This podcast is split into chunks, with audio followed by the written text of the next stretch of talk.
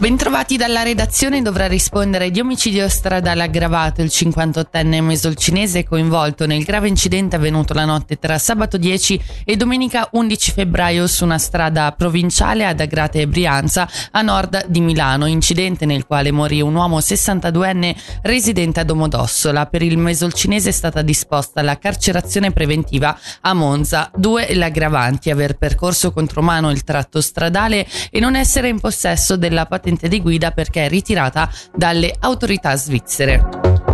Due cittadini italiani e un ticinese finiranno presto a processo con l'accusa di sequestro di persona e rapimento. La notizia è stata riportata dalla RSI. Il fatto risale al 16 agosto 2023 quando, quando quattro persone a Vezia rapirono un uomo per riscuotere dei soldi legati a dei debiti e ad un contratto di lavoro fittizio stipulato a favore di uno di loro.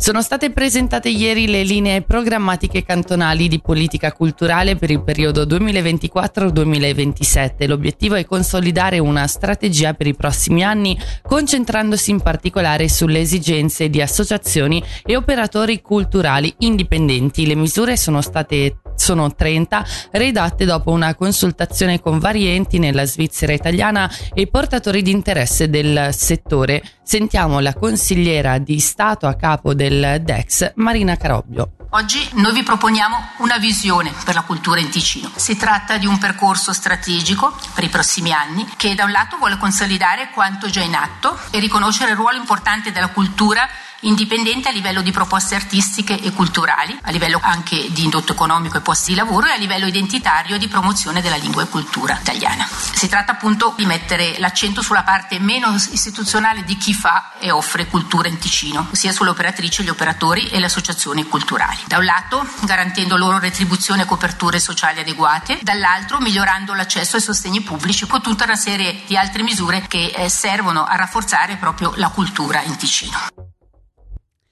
Le previsioni del tempo questa mattina ancora nuvoloso, dal pomeriggio previste schiarite con temperature fino a 13 gradi.